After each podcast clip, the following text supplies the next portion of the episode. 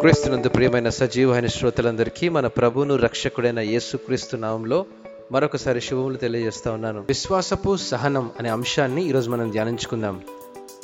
దాదాపు నాలుగు వందల సంవత్సరాలు ఐగుప్తులో బానిస బతుకులకు ఒక్కసారిగా విడుదల దొరికేసరికి ఆరు లక్షల ఇస్రాయేలీల కాల్బలం కనాన్ వైపు ప్రయాణం మొదలైంది. సాఫీగా ప్రయాణం సాగిపోతుంది అనుకునే లోపే ముందు ముంచెత్తే ఎర్ర సముద్రం వెనక మస్టుపెట్ట చూసే ఫరో సైన్యం. మరణం ఇరువైపులా దాడి చేస్తుంటే ఆరిన నేలను దర్శించి నడిచిపోవడం ఆశ్చర్యానికి గురి చేస్తుంది కదా.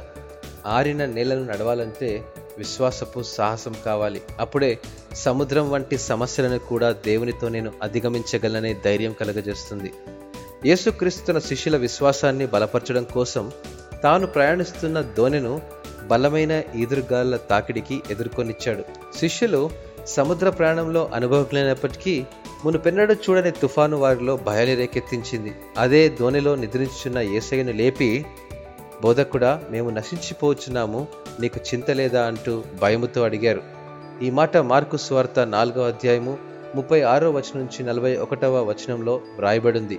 ఆయన లేచి గాలిని గద్దించి నిశ్శబ్దమై ఊరకుండమని సముద్రముతో చెప్పగా గాలి అణిగి మిక్కిలి నిమ్మలమాయను.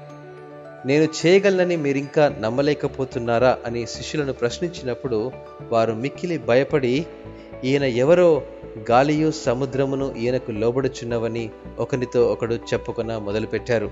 శ్రమ కష్టం మన జీవితంలో దేవుడు అనుమతిస్తాడు అనే మాటకు ఈ సంఘటనలు వినూత్నమైన అనుభవాలకు ఉదాహరణలు. దేవుని బలం మరియు శక్తిని మనకు తెలియజేయడానికి మరియు మనం అనుభవించి తెలుసుకోవడానికి ఎప్పుడూ ప్రయత్నిస్తూనే ఉంటాడు.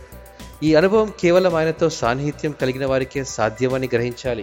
కొన్నిసార్లు దేవుని కృప వంటి రక్షణ వలయంలో జీవిస్తున్నప్పుడు జీవితం ఆనందమయం అనిపించవచ్చు.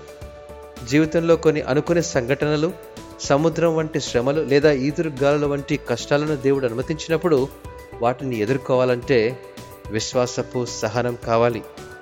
ధైర్యము కలిగి వాటిని ఎదుర్కొనే సాహసం చేయాలి. అట్టి విశ్వాసపు సహనం దేవుడు ప్రతి ఒక్కరికి అనుగ్రహించునుగాక. ఆమెన్.